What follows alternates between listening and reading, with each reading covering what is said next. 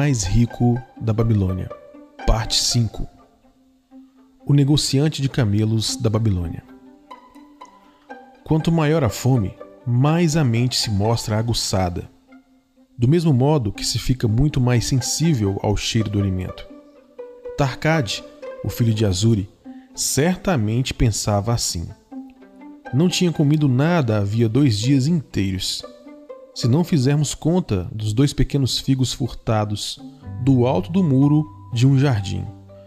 Só não pegou mais porque uma mulher muito zangada precipitou-se na sua direção, pondo-o a correr rua abaixo. Seus gritos terríveis ainda ecoavam nos ouvidos dele quando já atravessava a praça do mercado. E o ajudaram inclusive a manter os dedos nervosos longe das tentadoras frutas que as vendedoras expunham em suas barracas. Nunca tinha reparado antes em quanta comida era trazida para os mercados da Babilônia e como cheiravam bem. Deixando o local, rumou para uma hospedaria e ficou zanzando na frente da casa de pasto. Quem sabe não encontraria por ali algum conhecido? Alguém de quem pudesse arrancar como empréstimo uma moeda de cobre, que ganharia para ele um sorriso do inamistoso dono da pousada.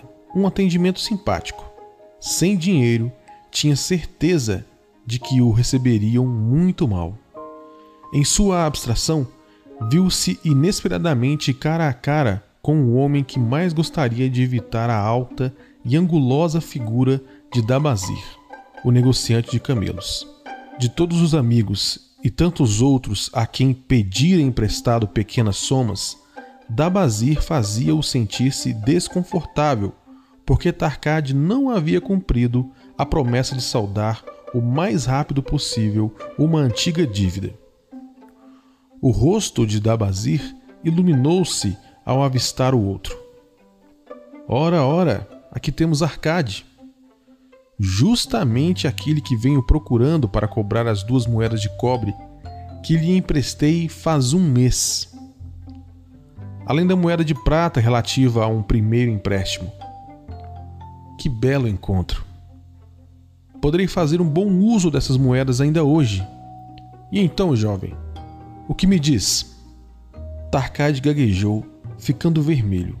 Faminto, achava-se sem energia para discutir com o descarado da Bazir. Mil desculpas, mil desculpas, murmurou fracamente mas hoje estou sem qualquer moeda de cobre ou de prata. Me dê mais um tempo. Ora, vamos lá, insistiu Dabazir. Então não pode arranjar algumas moedas de cobre e uma moeda de prata para pagar pela generosidade de um velho amigo de seu pai? Que o ajudou quando se achava necessitado? Ainda não lhe paguei porque o azar tem me perseguido. O azar? Não responsabilize os deuses por sua própria fraqueza. O azar persegue todo homem que pensa mais em pedir emprestado do que em pagar. Vem me fazer-me companhia, rapaz, enquanto almoço. Estou com fome e quero contar-lhe uma história. Tarkad vacilou devido à franqueza brutal de Dabazir. Mas aqui estava um convite para entrar na casa de pasto Dabazir conduziu-o até um dos cantos da sala, onde se sentaram sobre pequenos tapetes. O negociante de camelos dirigiu-se a ele com a familiaridade de sempre.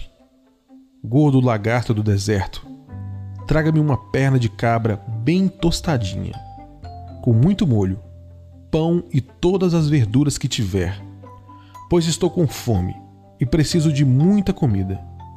Não esqueça de meu amigo aqui, traga para ele um copo d'água. Bastante fria, pois está fazendo um calor babilônico. Tarkad quase sentiu um desfalecimento.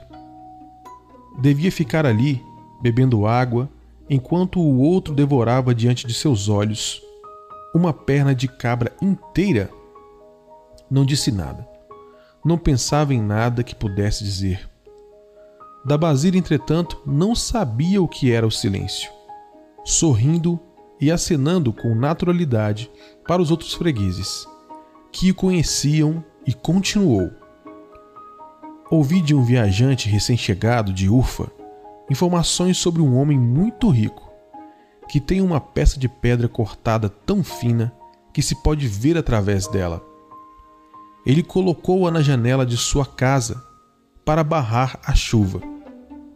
Segundo o viajante, é amarela, e quando ele mesmo olhou através dela, todo o mundo do outro lado pareceu-lhe estranho e diferente da realidade. O que diz sobre isso, Tarkade?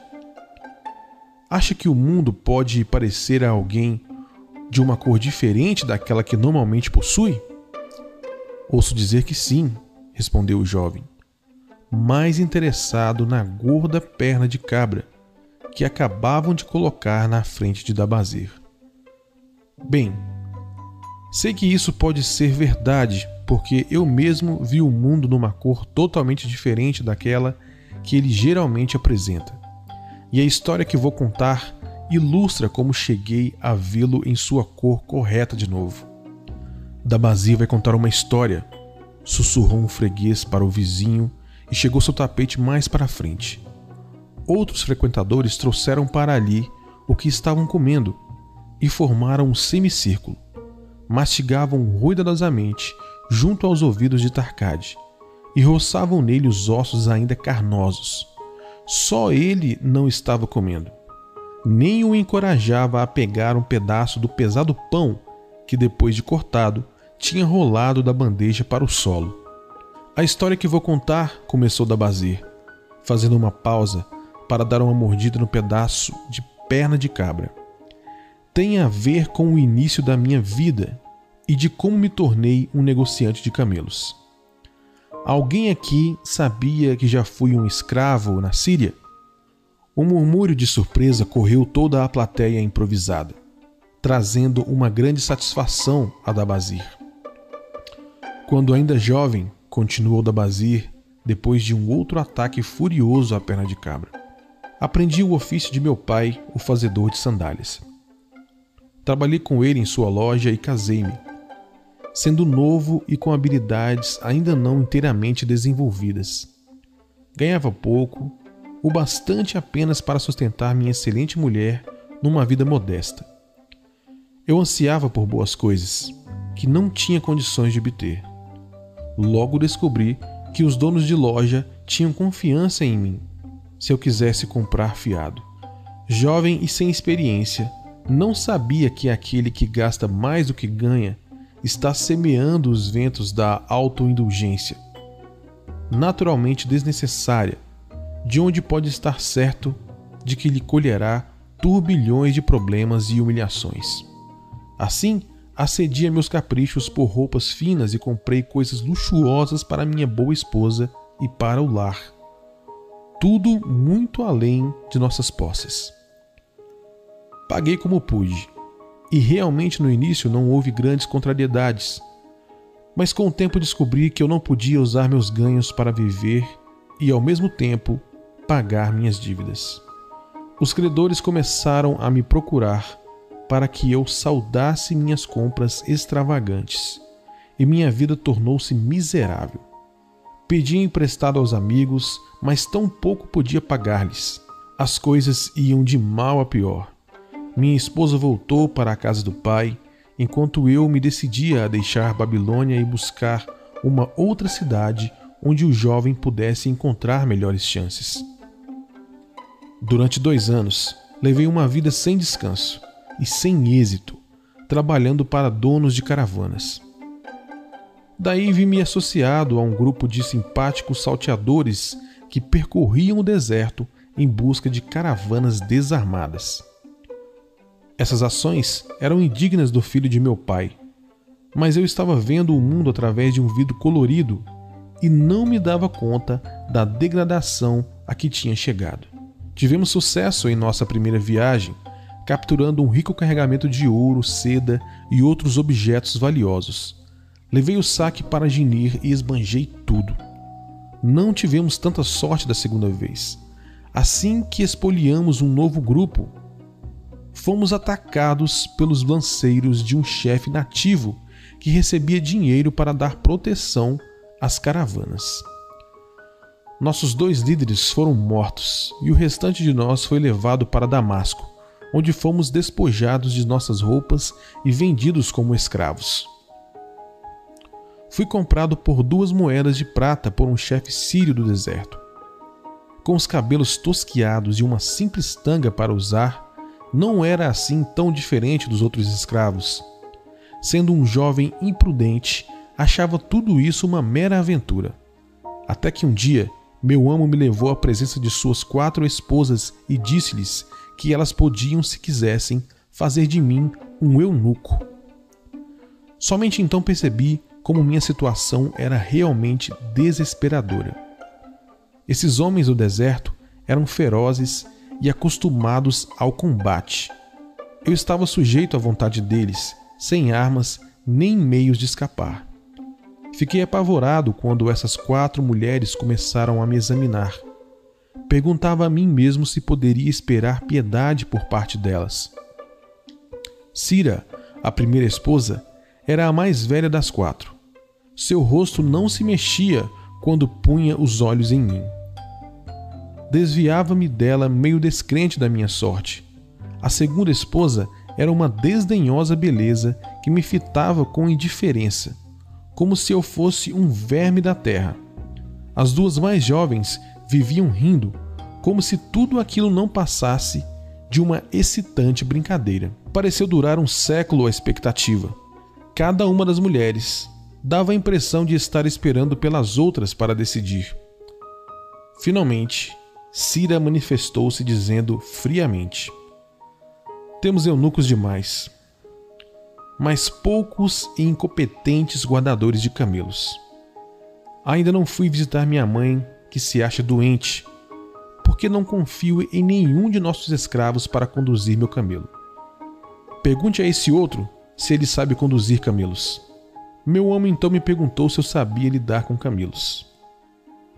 Empenhando-me por ocultar a ansiedade, respondi: Posso fazê-los ajoelharem-se, posso pôr-lhes as cargas, posso levá-los por longas viagens, sem se cansarem. Se for necessário, posso consertar os arreios. O escravo sabe mais do que o necessário, observou meu amo. Se for seu desejo, Cira, use este homem como o seu guardador de camelos. Assim fiquei sob as ordens diretas de Cira, e naquele dia conduzi seu camelo por uma longa viagem de visita à sua mãe doente. Tive a oportunidade de pedir-lhe que intercedesse por mim junto a meu amo, e contei-lhe que não era um escravo de nascença, mas o filho de um homem livre, um honrado fazedor de sandálias da Babilônia. Contei-lhe muitas coisas a respeito de minha própria vida, seus comentários me deixaram desconcertado e refleti muito sobre o que ela me disse. Como pode chamar a si mesmo um homem livre, quando sua própria fraqueza o trouxe à condição em que se acha? Se um homem tem dentro de si a alma de um escravo, não é exatamente nisso que se transforma. Não obstante seu nascimento, assim como a água procura o seu nível, se um homem tem dentro dele a alma de um cidadão livre, não se tornará respeitado e honrado em sua própria cidade a despeito de seu infortúnio? Por mais de um ano fui um escravo e vivi com escravos, mas não podia tornar-me um deles. Um dia, Ciro me perguntou: Por que fica sozinho em sua tenda, quando os demais escravos aproveitam a folga, divertindo-se uns com os outros? Estou refletindo sobre o que a senhora me disse. Não acredito que tenha a alma de um escravo. Não posso juntar-me a eles. Portanto, devo me manter à parte.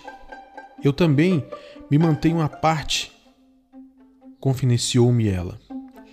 Meu dote era valioso e meu senhor casou-se comigo por causa disso, mas ele não me deseja. Tudo quanto uma mulher almeja é ser desejada. Devido a isso, e o fato de ser estéril e não poder ter filhos, devo manter-me à parte. Se fosse homem, preferiria morrer a me tornar um escravo. Mas as convenções de nossa tribo reservam as mulheres para o papel de escravas. O que acha de mim agora? Perguntei-lhe a queima-roupa. Tenho a alma de um homem ou de um escravo? Você tem vontade de saldar as dívidas que fez na Babilônia? Sim, tenho vontade, mas não vejo como. Se deixar que os anos passem sem fazer qualquer esforço para pagar, então você tem a desprezível alma de um escravo. O mesmo pode ser dito do homem que não respeita a si mesmo. E ninguém pode respeitar a si mesmo se não paga honestamente suas dívidas. Mas o que posso fazer se sou um escravo da Síria? Permaneça como escravo na Síria, seu fraco. Não sou um fraco. Neguei vivamente. Então prove. Como? Seu grande rei não combate os inimigos de todas as maneiras que pode e com todas as forças que dispõe? Suas dívidas são seus inimigos. Elas correram com você da Babilônia. Você abandonou-as e elas cresceram num nível sufocante para você. Se as tivesse enfrentado como um homem, daria conta do recado e se veria admitido entre os concidadãos. Mas não teve coragem de combatê-las e seu amor próprio minguou tanto que agora você não passa de um escravo na Síria. Quanto mais pensava em suas duras acusações, mais elaborava frases defensivas para provar a mim mesmo que não era intimamente um escravo. Mas não tive tempo de usá-las. Três dias depois, a criada de Cira veio me procurar em seu nome. Minha mãe acha-se novamente muito doente, disse ela. Cele os dois melhores camelos do rebanho de meu marido. Providencie água e alimento para uma longa viagem a criada abrirá as despensas para você. Carreguei os camelos impressionado com a quantidade de mantimentos fornecidos pela criada, pois a mãe de Cira morava a menos de um dia de viagem. A criada montou num dos camelos enquanto eu conduzia o de minha senhora. Tinha acabado de escurecer quando chegamos à casa materna de Síria. Esta despediu a criada e disse-me: Dabazir, você tem a alma de um homem livre ou a alma de um escravo? A alma de um homem livre, insisti. Então chegou a sua chance de prová-lo. Nosso dono está desmaiado de tanta bebida. E seus chefes não fizeram por menos. Pegue estes camelos e fuja. Nesta bolsa Há roupas de seu amo com quem você poderá disfarçar-se. Direi que furtou os camelos e fugiu enquanto eu visitava minha mãe doente. Você tem a alma de uma rainha, disse-lhe. Como gostaria de conduzi-la à felicidade? A felicidade, respondeu ela, não se acha à espera da esposa fugida numa terra distante. Entre gente estranha. Mas vá, e possam os deuses do deserto protegê-lo pois o caminho é longo e escasso em alimento ou água.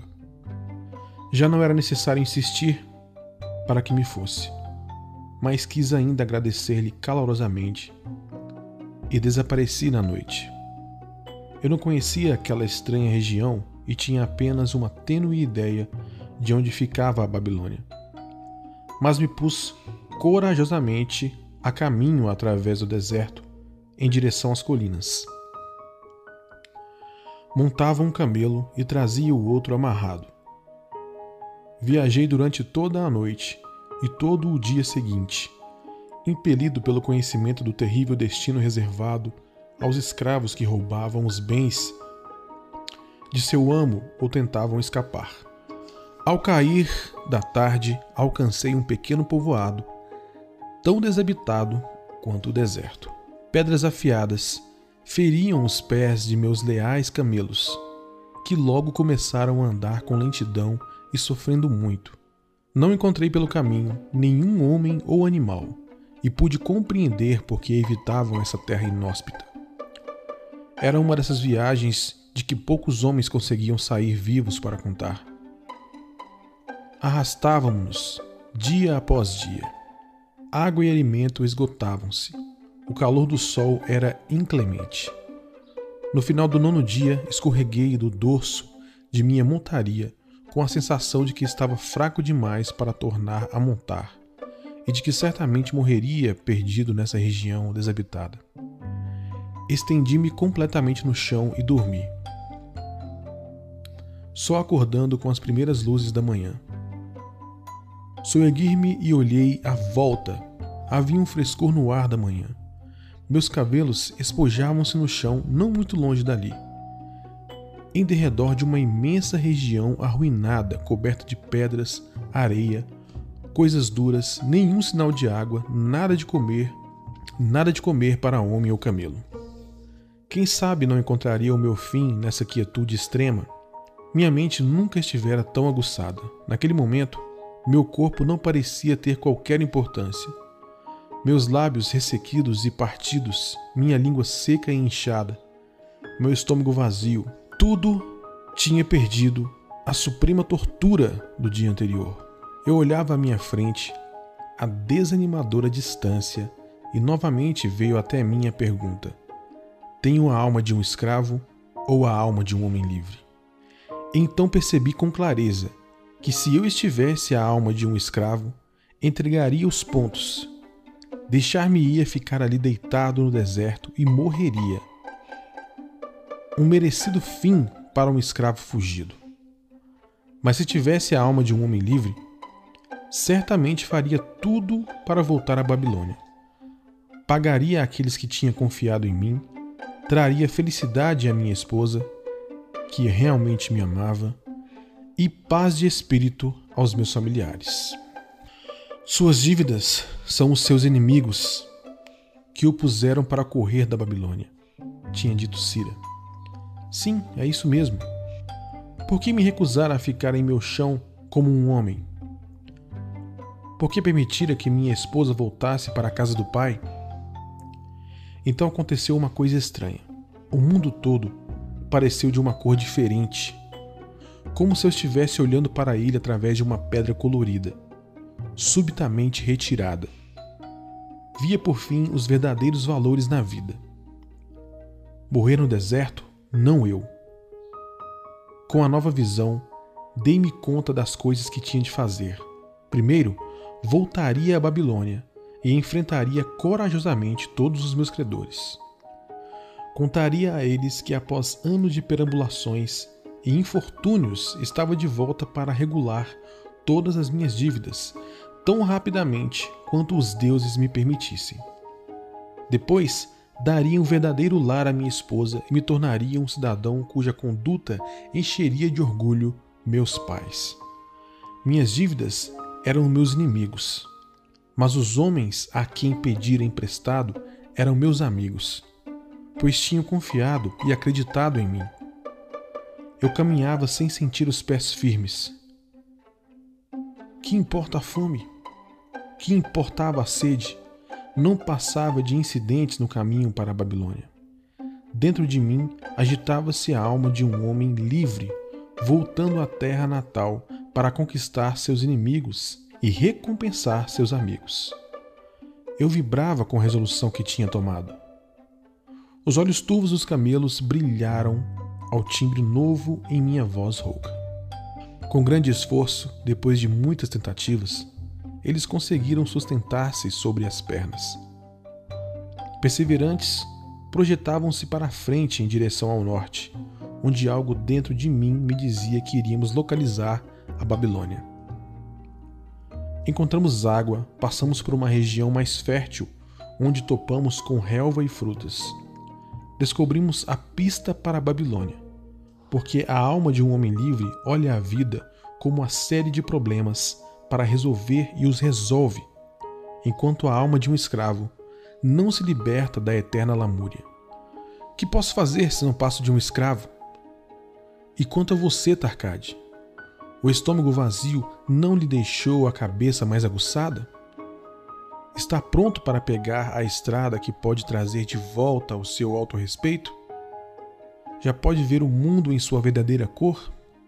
Não tem o desejo de pagar honestamente suas dívidas, por maiores que sejam? E tornar-se mais uma vez um homem respeitado na Babilônia? Os olhos do jovem ficaram úmidos. Ele se levantou resolutamente. Você me fez ver algo importante. Já sinto vibrar em mim a alma de um homem livre. Mas como se arranjou nos primeiros tempos de seu retorno? Perguntou um ouvinte atento. Onde há determinação, o caminho pode ser encontrado. Respondeu Dabazir. Já me achava então determinado a fazer os planos corretos. Primeiro visitei todos os homens a quem devia dinheiro, rogando-lhes indulgência até que eu pudesse ganhar o suficiente para saldar meus débitos. A maioria aceitou de bom grado. Vários me insultaram, mas outros renovaram a oferta de ajuda. Um deles, Maton, o emprestador de dinheiro, ofereceu-me o verdadeiro socorro de que eu precisava, informando de que eu tinha sido um guardador de camelos na Síria, ele me enviou a Nebatur, o negociante de camelos, que acabava de ser escolhido pelo nosso bom rei para comprar muitos rebanhos de camelos saudáveis para uma grande expedição. Assim, pus à disposição de Nebatur todo o meu conhecimento sobre tais animais. Paulatinamente, tornei-me capaz de pagar cada moeda de cobre e cada moeda de prata pude por fim andar de cabeça erguida, sentindo-me um homem honrado entre os honrados cidadãos desta cidade. Dabazir fez uma pausa olhando para a comida. Causcor, seu caracol de uma figa, gritou bem alto para ser ouvido na cozinha. A comida está fria. Traga-me mais comida do forno. Sirva uma generosa porção a Tarcade o filho de meu velho amigo, que está faminto e comerá comigo. Assim terminou a história de Dabazir, o negociante de camelos da velha Babilônia. Ele encontrou sua própria alma quando compreendeu uma grande verdade, uma verdade conhecida e usada por homens sábios muito antes do seu tempo. Ela tem tirado homens de todas as idades, de dificuldades e conduzindo ao sucesso e assim continuará fazendo para todos aqueles que conseguem sentir seu mágico poder. Isso vale para qualquer pessoa que leia estas linhas. Onde há determinação, o caminho pode ser encontrado. As tabuinhas de argila da Babilônia, Nottingham University, 21 de outubro de 1934.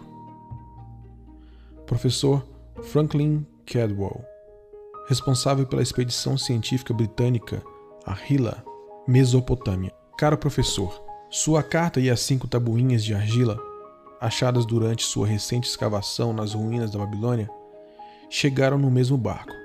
Fiquei extraordinariamente fascinado e passei muitas horas agradáveis traduzindo as inscrições. Queria responder imediatamente à sua carta, mas achei melhor esperar até que tivesse completado a tradução das suas tabuinhas. Elas chegaram em bom estado, graças ao uso providencial de antiparos e ao excelente empacotamento.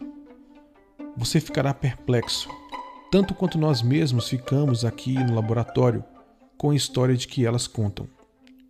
Em geral, esperamos que o impreciso e distante passado fale de romance e aventura, coisas como As Mil e Uma Noites, você sabe. Quando em vez disso, esse mesmo passado revela os problemas enfrentados por um homem chamado Dabazir para salvar suas dívidas, percebe-se que as condições que regiam o mundo antigo não mudaram muito nesses cinco mil anos.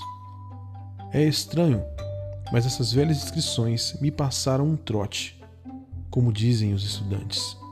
Sendo um professor universitário, Sempre me julguei um pensador que detivesse conhecimento prático a respeito de muitos assuntos. E então me aparece esse velho sujeito, saído dos mundos soterrados da Babilônia, oferecendo-me uma maneira de que nunca ouvi falar, de resolver o problema de minhas dívidas e ao mesmo tempo andar com moedas de ouro tilintando em meu bolso. Como seria agradável e interessante averiguar se tal sistema funcionaria tão bem nos dias de hoje quanto o fez na antiga Babilônia. A senhora Shrewsbury e eu estamos planejando testá-lo em nossos próprios negócios, que poderão melhorar muito. Desejando-lhe toda a sorte do mundo em seu valioso empreendimento e aguardando impacientemente outra oportunidade de servir. Despeço-me com sinceros cumprimentos de Alfred H. Shrewsbury, Departamento de Arqueologia. Tabuinha 1 Neste momento, em noite de lua cheia, eu, Dabazir, recém-fugido da escravidão na Síria, com a determinação de saldar dívidas que reconheço publicamente e fazer de mim mesmo um homem de posses respeitado em minha cidade natal, da Babilônia, mando gravar sobre a argila um registro permanente de meus negócios para guiar-me e assistir na satisfação de meus altos desejos, escorando-me nos conselhos de meu bom amigo Matom, o emprestador de dinheiro. Acho-me determinado a seguir um plano preciso que, segundo ele, pode tirar qualquer cidadão dos embaraçosos de uma situação de dívida para uma situação de posses e autorrespeito. Esse plano inclui três propósitos que espero e desejo realizar. Primeiro, o plano é a garantia de minha futura prosperidade. Por isso, um décimo de tudo quanto eu ganhar será separado e guardado. Pois Matom fala sabiamente quando diz: Aquele que guarda em sua bolsa ouro e prata que não precisa gastar é bom para a família e leal com seu rei. Aquele que não tem em sua bolsa senão algumas moedas de cobre é indiferente à família e indiferente a seu rei.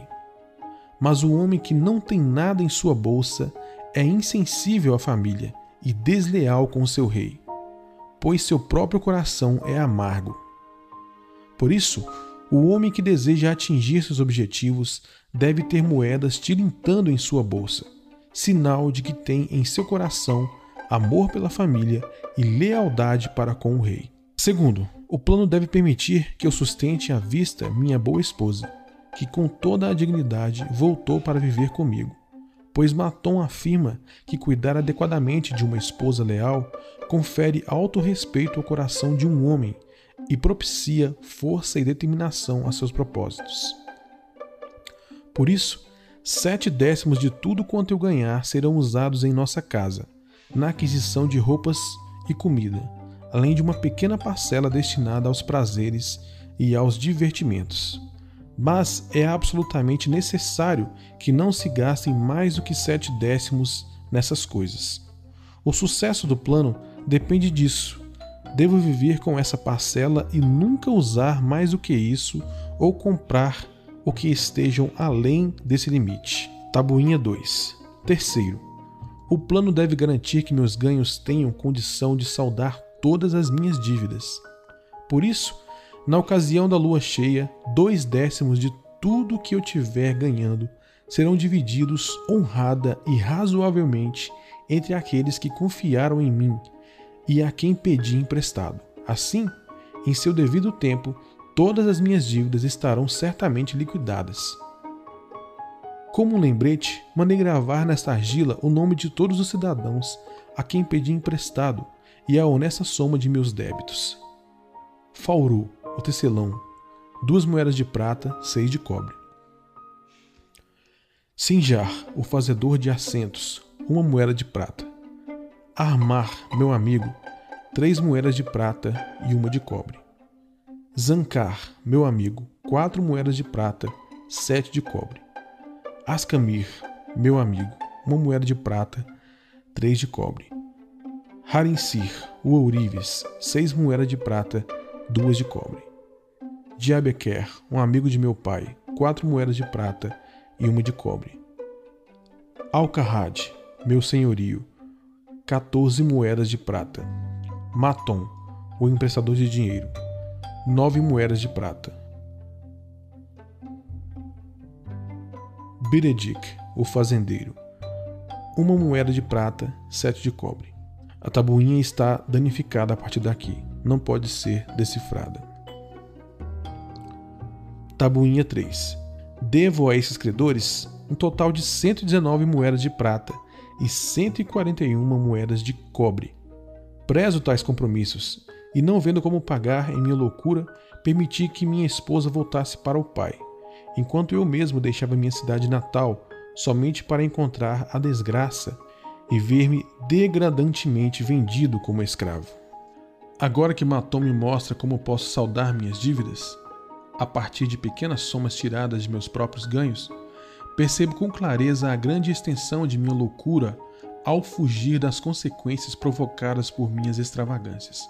Por isso, visitei meus credores e expliquei-lhes que não tinha outros recursos para pagar-lhes senão minha capacidade para ganhar dinheiro e que eu tensionava destinar dois décimos de tudo o que ganhasse para a amortização das dívidas. Honesta e periodicamente, não poderia desembolsar mais do que isso. Se fossem pacientes com o tempo, todas as minhas obrigações estariam integralmente resolvidas. Armar, que eu julgava ser o melhor amigo, injuriou-me amargamente e me retirei sentindo-me realmente humilhado. Bijeric rogou que eu lhe pagasse primeiro, porque estava precisando de ajuda. Alcarrade, meu senhorio, revelou-se um sujeito desagradável e garantiu que eu poria em maus lençóis se eu não resolvesse logo a situação com ele. Os demais tiveram a boa vontade de aceitar minha proposta, por isso estava mais determinado como nunca a resolver tudo aquilo, convencido de que é mais fácil acertar as dívidas do que evitá-las ainda que não tivesse podido satisfazer integralmente as necessidades e os caprichos de alguns poucos credores, negociei imparcialmente com todos. Tabuinha 4 Outra lua cheia. Trabalhei arduamente, com a cabeça em paz. Minha boa esposa tem me apoiado na intenção de pagar a meus credores. Devido à nossa sábia determinação, ganhei durante a última lua comprando camelos de bom fôlego e boas pernas para Nebatur, a soma de 19 moedas de prata. Dividi-as de acordo com meu plano. Separei um décimo para guardar, dividi sete décimos com a esposa para o nosso sustento, dois décimos uniformemente divididos em moedas de cobre foram destinados a meus credores. Não estive com Armar, mas deixei a parte dele com sua esposa, Pirejic ficou tão satisfeito que quis beijar minha mão. Só o velho Alkhad continuou rabugento e disse que eu devia pagar mais rápido. Repliquei-lhe que só teria condições de pagar mais rápido se deixasse de me preocupar com o sustento de casa e de minha esposa. Todos os demais me agradeceram e elogiaram meus esforços. Por isso, ao final de uma lua, meu endividamento foi reduzido a quase quatro moedas de prata e já tenho quase duas moedas de prata guardadas, que ninguém pode reivindicar. Meu coração se acha mais leve, coisa que há muito não experimentava. De novo, o plenilúnio. Trabalhei duro, mas com pouco sucesso. Vendi apenas alguns camelos. Meus ganhos não foram além de 11 moedas de prata. Entretanto, minha boa esposa e eu continuamos fechados com o plano ainda que não tínhamos comprado roupa alguma, limitando-nos inclusive a uma alimentação frugal. Ainda dessa vez separei para guardar um décimo das onze moedas e sete décimos para as despesas. Fiquei surpreso quando Armar louvou o meu pagamento, ainda que pequeno. Biregic comportou-se do mesmo modo. Alcahad encolerizou-se mas quando viu que podia ficar sem sua parcela se não a aceitasse, concordou comigo. Os demais, como sempre, não fizeram quaisquer restrições. Mais uma vez, a lua cheia toma conta do céu e me sinto extremamente feliz. Topei com um magnífico rebanho de camelos e comprei alguns bem saudáveis, tendo conseguido ganhar 42 moedas de prata. Esta lua minha esposa e eu compramos sandálias e roupas, de que estávamos bem necessitados. Além disso, fizemos boas ceias, acompanhadas inclusive de aves. Paguei aos credores mais de oito moedas de prata. Dessa vez, nem Alcarrade protestou. Grande é o plano, pois ele tem nos tirado do endividamento e propicia-nos a possibilidade de guardar o que nos pertence de direito. Já se passaram três luas cheias desde que fiz este último entalhe na argila. Em cada uma delas paguei a mim mesmo um décimo de tudo quanto consegui com meu trabalho. e durante esse mesmo tempo, minha boa esposa e eu vivemos sempre com sete décimos, adredes separados. Ainda que às vezes isso se tivesse mostrado mais difícil. E paguei regularmente meus credores os dois décimos a eles destinados. Minhas economias somam agora 21 moedas de prata. Isso faz com que eu sinta a cabeça no lugar e me deixe orgulhoso por poder caminhar entre meus amigos. Minha esposa cuida muito bem de nossa casa e se veste com decoro e elegância. Sentimos-nos felizes por estarmos juntos. O plano é de um valor indizível, além de ter feito de um escravo um honrado cidadão. Tabuinha 5 Veio de novo a lua cheia e percebo que já faz um tempo que comecei a entalhar a argila. Na verdade, doze luas vieram e se foram, mas hoje, especialmente, não negligenciarei meu registro, pois acabo de pagar a última de minhas dívidas. Hoje é o dia em que minha boa esposa e meu agradecido ser comemoram com grande banquete o fato de nossa determinação ter chegado a bom termo. Aconteceram tantas coisas em minha última visita aos credores que ainda me lembrarei disso por muito tempo. Armar rogou-me que lhe perdoasse por suas palavras duras e disse que eu era, entre todos os demais, a pessoa que mais desejava para seu amigo. O velho Alkhad não é assim tão mal apesar de tudo, pois me disse: Antes você era um pedaço de argila mole que todo mundo podia apertar e modelar. Mas agora é uma peça de bronze capaz de enfrentar uma espada. Se em algum momento precisar de ouro ou de prata, procure-me. E ele não é o único que me tem em alta conta. Muitos outros dirigem-se a mim com respeito. Minha boa esposa fita-me com um brilho nos olhos que me leva a ter confiança em mim mesmo. Esse é o plano que me propiciou sucesso. Ele me capacitou a pagar todas as minhas dívidas e conservar minha bolsa repleta de ouro e prata. Recomendo-o a todos que desejam êxito, pois se fez com que um ex-escravo tivesse condição de pagar suas dívidas. Não ajudaria qualquer outro ser humano que o buscasse a independência? E ainda continuo a utilizá-lo, pois estou convencido de que poderei estar entre os homens mais ricos do mundo. St. Swithin's College, Nottingham University, 7 de novembro de 1936.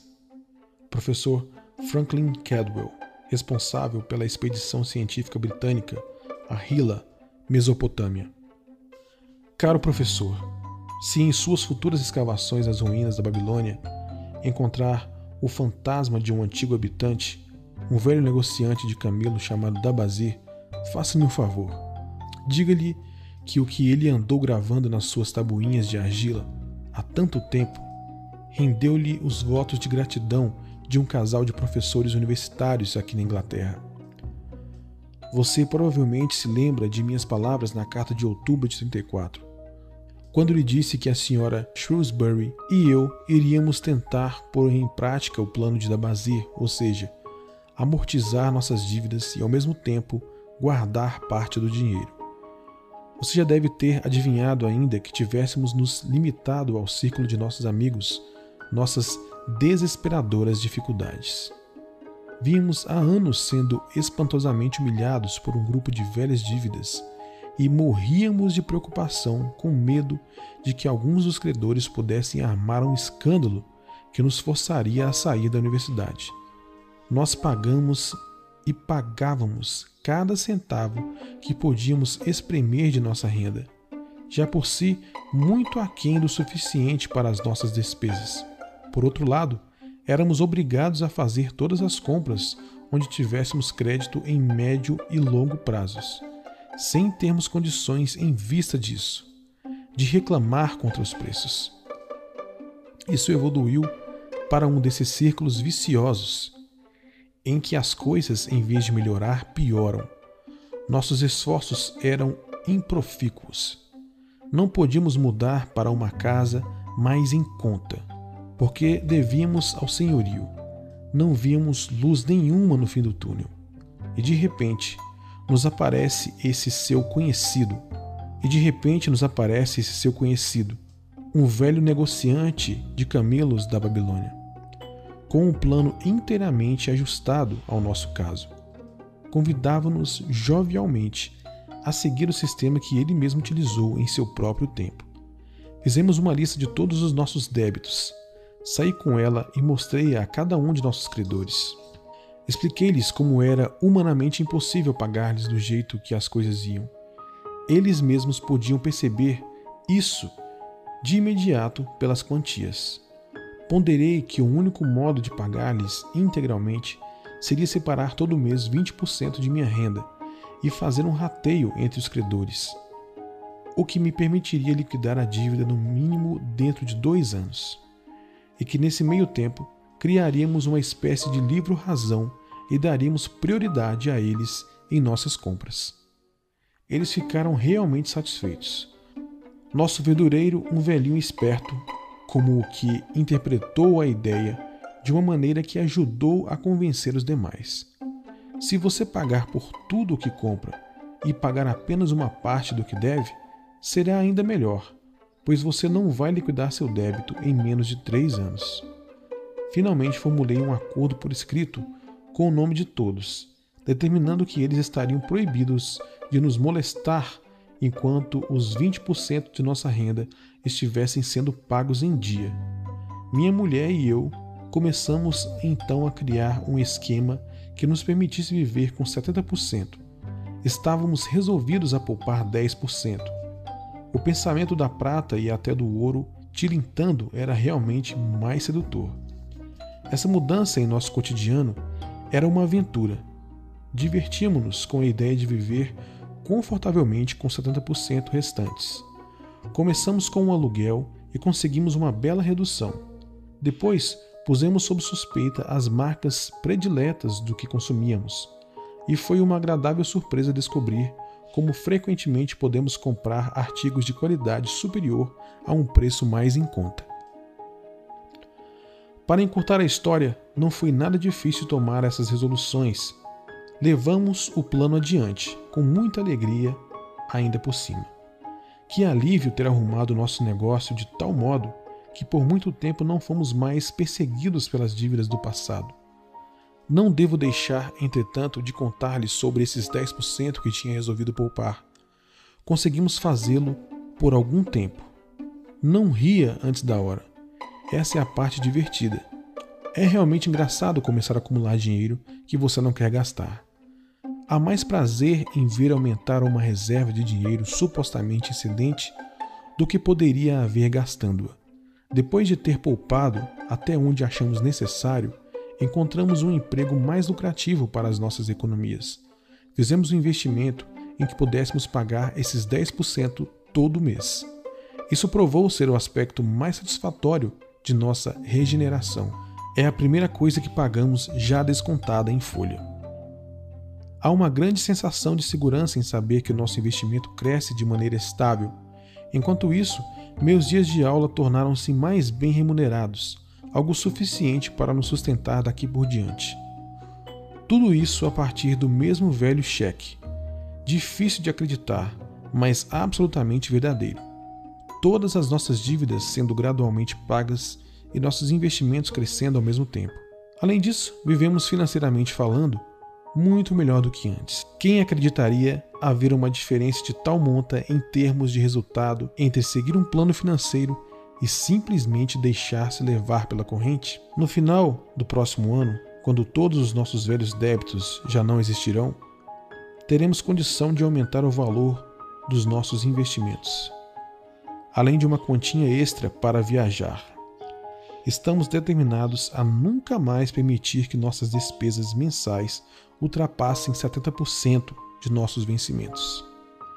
Agora você pode entender por que gostaríamos de estender nossos agradecimentos pessoais a esse velho cara cujo plano salvou-nos do que era o nosso inferno na terra. Ele sabia, ele passou por tudo isso, ele queria beneficiar os outros a partir de suas próprias amargas experiências. Foi por isso que levou tediosas horas gravando sua mensagem na argila. Ele tinha uma mensagem verdadeira para companheiros no sofrimento.